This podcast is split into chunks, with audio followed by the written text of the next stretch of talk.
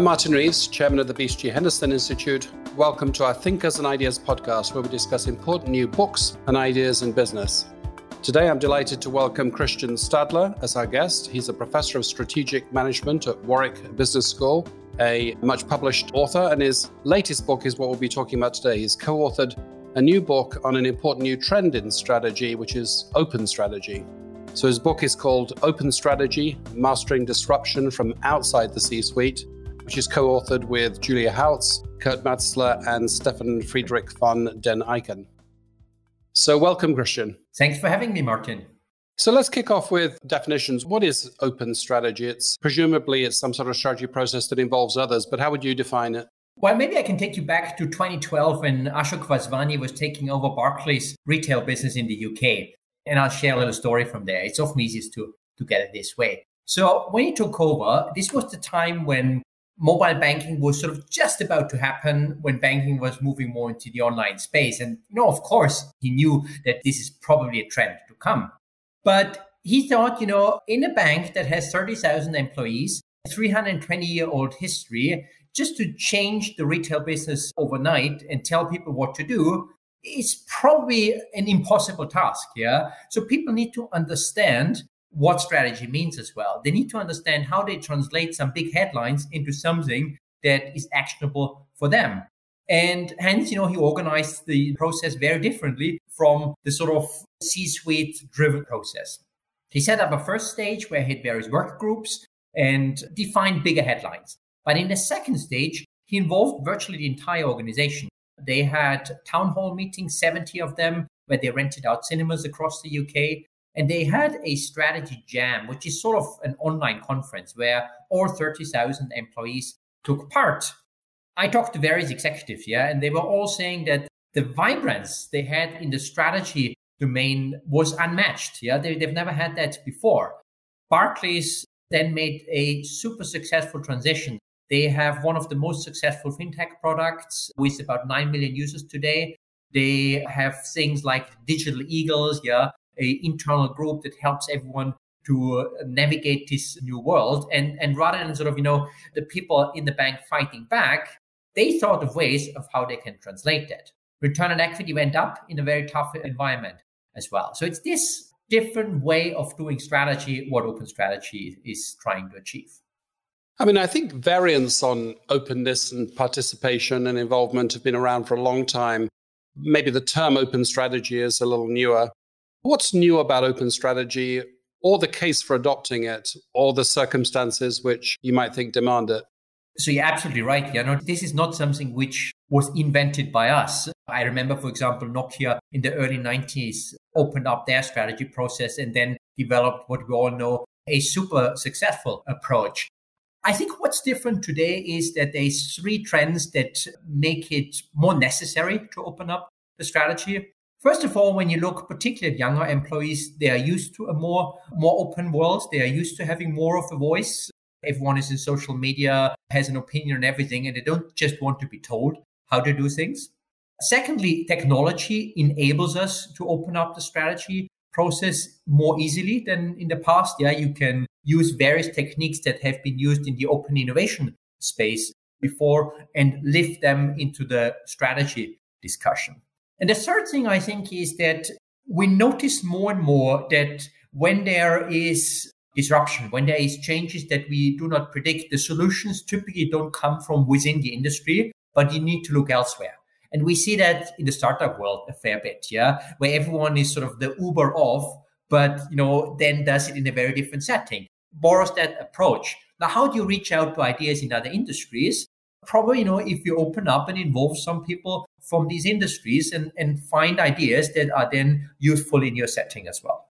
So, if the defining difference with more traditional strategy is the broader participation, is that basically it, or does that come along with a bunch of other contrasting elements that differ from traditional strategy? The way you put it, of course, it sounds it's very banal, yeah. If that's it, yeah, and to some extent, yeah, you're you're right. That that is it, yeah. But I think the implications are quite stark. If you open up, then you need to organize your processes in a very different way.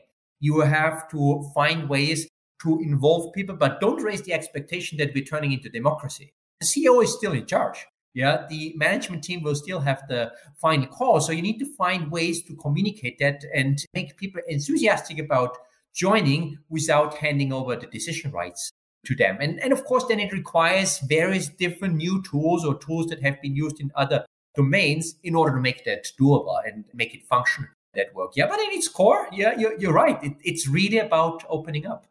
So the, the strategy process you describe in your book seems to be a sort of traditional ideation, formulation, execution, a sort of linear sequence of, of, of mental operations, and you apply the concepts of openness to that.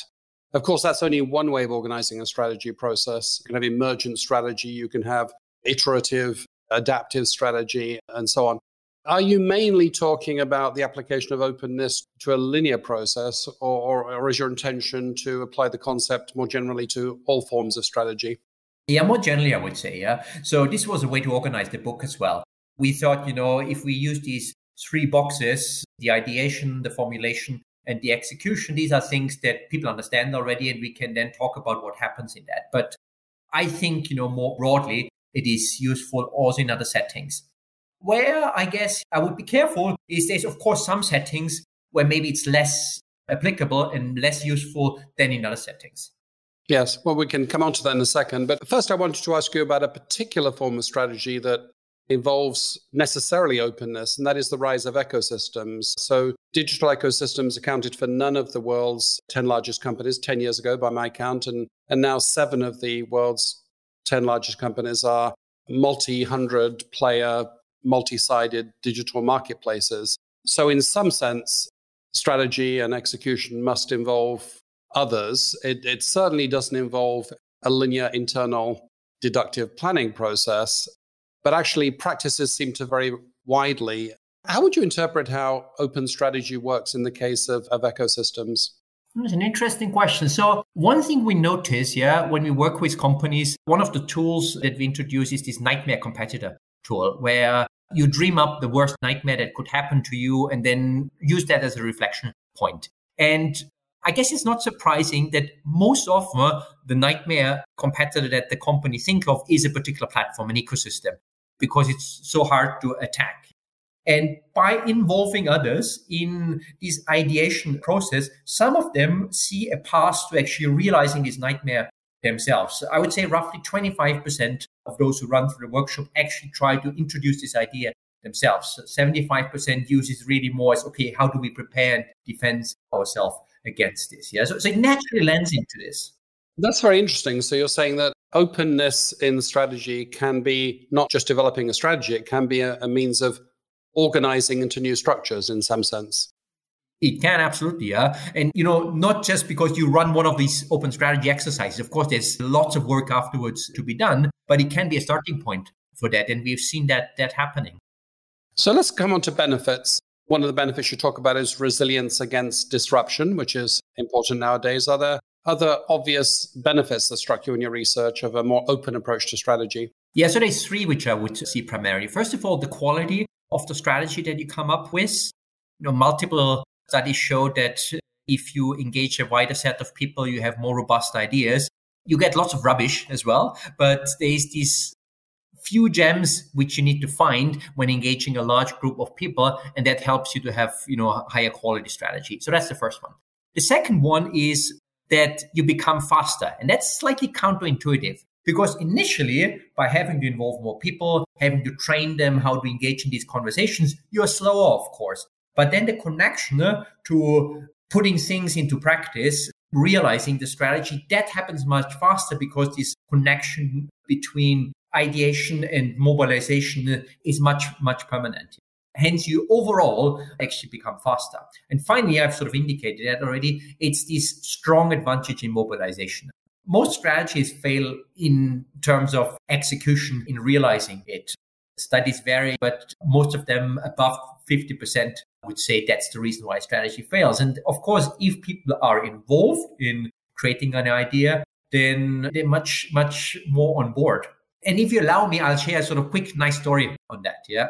This is an unusual one. That's why I wanted to share it. There was a lady who went out to Indonesia and noticed that deforestation is a big, big problem. Now, of course, there's lots of NGOs who are trying to tackle this particular issue. But she decided that she was from the United States, yeah. By us providing an answer, in reality, things don't don't work out. So she engaged in something which she called radical listening. I would call it uh, open strategy, where she talked to the locals and she found out that for the locals, the problem really was you have to cut down trees if you have a medical emergency, because that's the only way to get quick cash. So she started to set up an NGO and worked with those people, brought some of them on board, trying to find a, a solution how you can stop them from uh, from logging, but at the same time solve the medical issue. And what they put in place then in the end is number one, you get massive reductions of medical costs if your village does not participate in deforestation. And secondly, they accept it because they kind of you know had doctors in the NGO then as well. They accept it as payment things like manure and set up some organic farming practices, which they then taught the locals so that they found ways to actually farm without cutting down the forest. Yeah. So the mobilization issue that you have in this particular issue was not there because the idea, the solution came from the people themselves.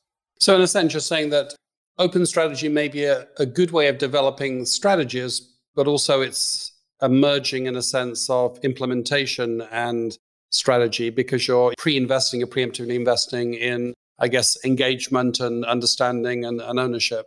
Absolutely. And if you push me, I would say the second one is the even more important one the mobilization, getting everybody involved. Executives have access to so much information at the moment that probably they have lots of ideas that they get. But then, how do you get everyone on board with this? You're sitting in a subsidiary in Germany, in Malaysia, wherever, there's a new directive coming from headquarters in London, New York, or so. Does it sound sensible to you or not? You might kind of decide to sit it out. You might not understand. You don't know what to do about it. But if you're involved, that's not the case. So let's investigate the other side of the equation. Presumably, the wisdom of crowds can become the, the madness of crowds, can become groupthink, can become chaos and randomness. What are the downsides and what are some of the important things you can do to guard against them? Yeah. So first of all, I, I kind of indicated that earlier. You don't hand over decision rights. Yeah. And you need to be explicit about the process that you don't raise expectations which you can't meet. Now, if you do, then exactly what you point out happens. A nice example is Premium Cola, an initiative in Germany where they picked up an old recipe from a popular soft drink, Afri-Cola, because that was stopped to produce and got members, I think it was 1,700 members, and all of them could voice their opinion on strategy. There was no clarity and who will make any final decisions. The whole thing never came to anything because it was it was chaotic and was things discussed that were irrelevant to strategy as well. So, so you know, the careful management of process is really critical if you want to run that.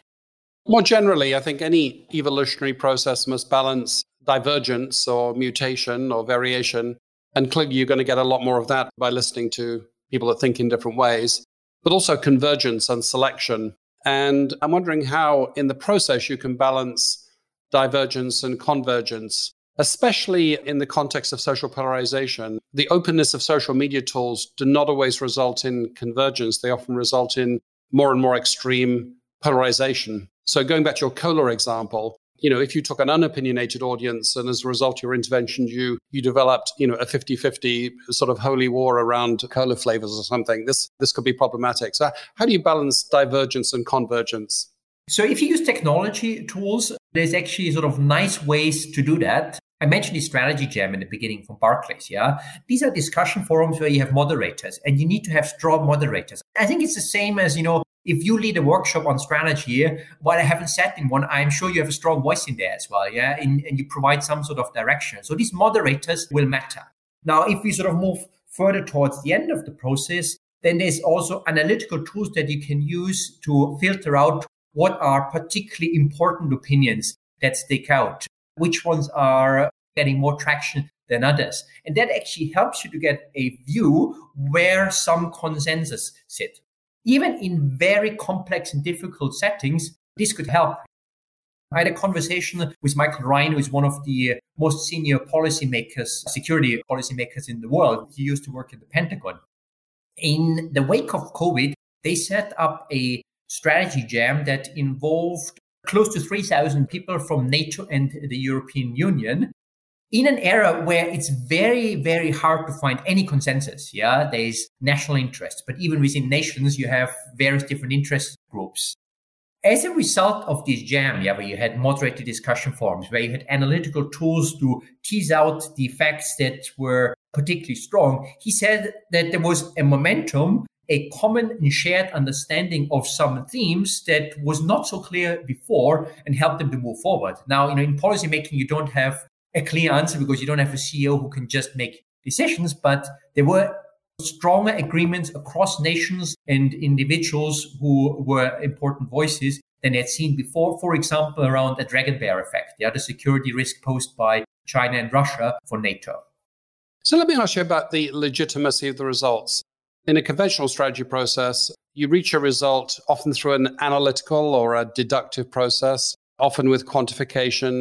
And therefore, the legitimacy comes from financial logic or it comes from you know deductive logic also and sometimes from authority you know who is who is saying that this is the strategy in a more participative process you know i guess you have the benefit that more people participate you get more ideas but is there a danger i can imagine two possible dangers in terms of legitimacy one of them is that if the filtering process at the end of the ideation doesn't change. It could apply exactly the same biases that you would have had with a more closed process. So, how do you open the legitimacy function, as it were, the judgment function?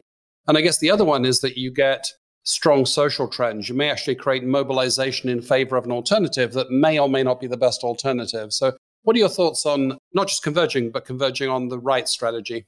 First of all, I would also distinguish here between the ideation part and the mobilization part. Yeah, we've discussed mobilization a little bit before, and here legitimacy often comes from well, people are involved, they understand. So it will be easier to get legitimacy with a larger crowd inside the company if they've been involved.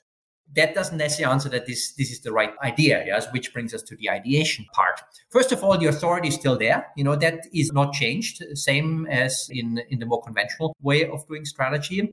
Secondly, Open strategy is not necessarily excluding any of those analytical tools as well. Yeah. Often you get initial ideas and then a second step is, is exactly to engage, you know, in the analysis that you would typically do in strategy. You would build financial models, etc. Yeah. So it's not an either or, but I think it's an enrichment of the strategy process as we know it. As a new thing, I guess there might be a sort of Hawthorne effect here. If you do strategy in a different way, a more participative way, even let's take the extreme case, what you end up with is exactly what you would have ended up with. There may be benefits of novelty or participation. But if we zoom forward five years, and let's take a scenario where everybody is doing this, so openness per se doesn't confer any competitive advantage. Where does the edge migrate to when we're all doing open strategy? With many strategy tools, I would say you're right. Yeah. If many use it, then we have a problem partly because then we become more similar. So say, for example, we all use benchmarking. Yeah. We all look the same afterwards because we, we're trying to copy our, our competitors. And if the sort of very core of a successful strategy is that I build something that is different from everybody else, then obviously that, that's a bad scenario. Now, in open strategy, in fact, the more people use it, the more different ideas will become. Yeah, people become more familiarized. They will talk to a wider group of people, but two companies will not necessarily come up with the same or very similar ideas just because they use open strategy. So I don't think that particular danger is there with, with an organization. Now, of course, those who run the process particularly well, who find the right participants in that process will benefit even more from this. And if you don't get enough diversity, if you don't get the right diversity, etc., yeah, these are things that some companies get right and some companies get wrong. So in the way how you run this process exactly, I think does lie some of the edges as well that you can gain on your competition. I guess a particular scenario occurs to me, which is that if we make a simple assumption, which is there is a best strategy, if you consider all facts and possibilities, you know, it's possible that an open strategy may give you a high probability of accessing that best strategy. But if everybody's doing the same thing, then in a way it may reinforce traditional strategic logic for instance, if participation in my ecosystem turns out to be the key limiting factor in, in the best strategy, then presumably it comes back to who is qualified to be an orchestrator? How attractive is my value proposition? Which becomes a more traditional type of strategic question. So, Could it be that there's an exploration benefit in that you've got a greater chance of uncovering the best strategy, but you still need to do the rigorous traditional strategy to assess whether you can do that better than somebody else? Yeah, I'll sign up to that. So, sounds very reasonable. Absolutely. So, I mean, there's good strategy and bad strategy, the famous Rumelt book. What does bad strategy look like when it's open strategy? What is incompetently executed open strategy look like? One of the big problems is if you do this more as window dressing, as a little PR exercise, but you never quite take it serious, then you can really disillusion people in your organization. I'll give you an example. A German manufacturing company, CEO wasn't sort of entirely sure, but it sounded nice, you know. So, so let's let's do it. There were two camps forming in the company then. One which was was not too keen to rock the boat, yeah, do things as they were the other group was going towards a very different kind of approach of doing sales, yeah, much less technology driven, etc. But in the end, then having never been fully on board, uh, he got cold feet, yeah, and said, "No, okay, you know, let's just do things how, how they were, yeah." And that half of the group that wanted something very different were quite disillusioned. If it would have been clear from the beginning that this is really just to test some new things, but you know, we're likely to stick with where we are, it would be different. Yeah. But it hasn't been articulated as such. So expectations were, were really raised. That's one thing where, where things can go really wrong. So I guess that's about the open mindedness of the people running the open strategy process, another sort of openness, I guess. That reminds me of a common breakout and flip chart sort of session. You know, you have the participation of breakout groups in a strategy offsite and and then they present their findings on a flip chart and everything is duly carried away and people are thanked and then the strategy is announced at some later point in time and you're never entirely sure was was this just taken into account or was this just some sort of process to mollify my feelings? I guess it depends upon the the openness of the people doing the listening. Yeah absolutely. I think that's that's one of the big issues certainly to bear in mind another one would be uh, the sensitive information of course that the core team the top team in an organization holds and they need to be very careful of what they want and what they do not want to share there is ways to design the process that it's not necessarily a problem. I have a nice story again in this space, yeah, of how this could be handled. So a few years ago, there was a open contest uh, online where people were asked to provide help with a particular problem of bison migration in the United States. Every year you have these bisons migrating throughout the national parks and the question was, you know, if you use pictures that people post online, which have sort of, sort of geodata and other sort of indicators, you can develop algorithms to follow patterns and understand where this migration happens. And, you know, substantial participation. Uh, the organizers were, were quite happy. Now, what people never knew is that this was actually not a contest about bison migration. This was about the migration of Russian troops in Crimea. And it was set up by the uh, US intelligence services. Now they dressed it up in a way where people, you know, helped them to provide this algorithm without them knowing what exactly they were addressing. It's an extreme situation, of, of course, yeah, but you, you can mask things and decide what you share and what you don't share. So there's probably all sorts of process lessons there about setting expectations, setting protocols for privacy and that sort of thing. Yeah, absolutely. Yeah. So before I ask you my, my last question, which is how to execute all of this, let me just go slightly broader for a second. You write about all sorts of things. You write about the longevity of companies, you teach strategy broadly. Presumably, you'd say that openness is a big trend in strategy. If we go 10 years into the future and 10 years into the past, apart from openness, what will be some of the other big changes we'd see in, in how strategy is, is conducted, do you think? If I may, you know, I love your recent work on, on imagination. So, uh, which, which glitches well, I think, with openness. I think that's certainly something that becomes more and more important as, as we move forward. We need to dream up new ideas, you know, and there's a playfulness in some of those tools that you introduce as well, which I think will make the whole strategy process more fun as well. I think that will be prevailing. Big questions for me is whether there will be a divergence, you know, in terms of different places in the world. We have emerging economies who become stronger and stronger, but things are organized quite differently in some of them. Yeah, China is the obvious one. Yeah, Will there be a different way of doing strategy over there? I don't have the answer, yeah, but uh, I think that will be an interesting question for the future as well. Let me maybe prompt you just on technology. You know, the cognitive power of artificial intelligence increases, and many predict. I was talking to Kai-Fu Lee yesterday, and he predicts that it will be part of the fabric of, of everything. It will change anything with a cognitive component, which is basically all human activity. What would you predict?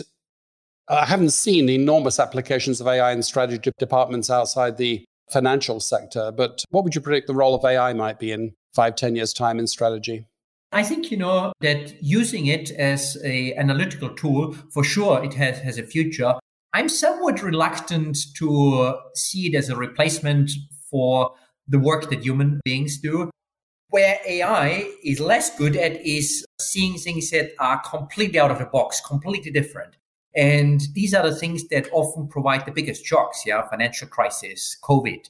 Now, not that humans are, you know, immeasurably great in, in predicting these things, but we probably have a way of adjusting to this that is different from what, what AI would do. So I, I don't think a computer is going to replace the CEO in a few years down the line, but computers will assist them in certain tasks.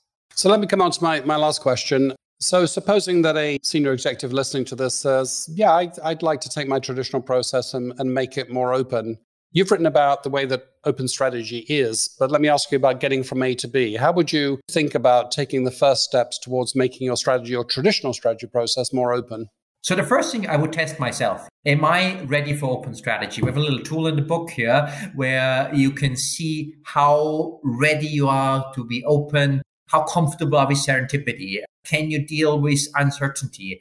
Do you mind if not all the decision rights lie with you? Yeah. So, you know, do this little test for yourself to see if you're prepared to do that, which brings me back to, you know, earlier point. If the senior team doesn't really buy into it, the whole thing will fall flat down the line.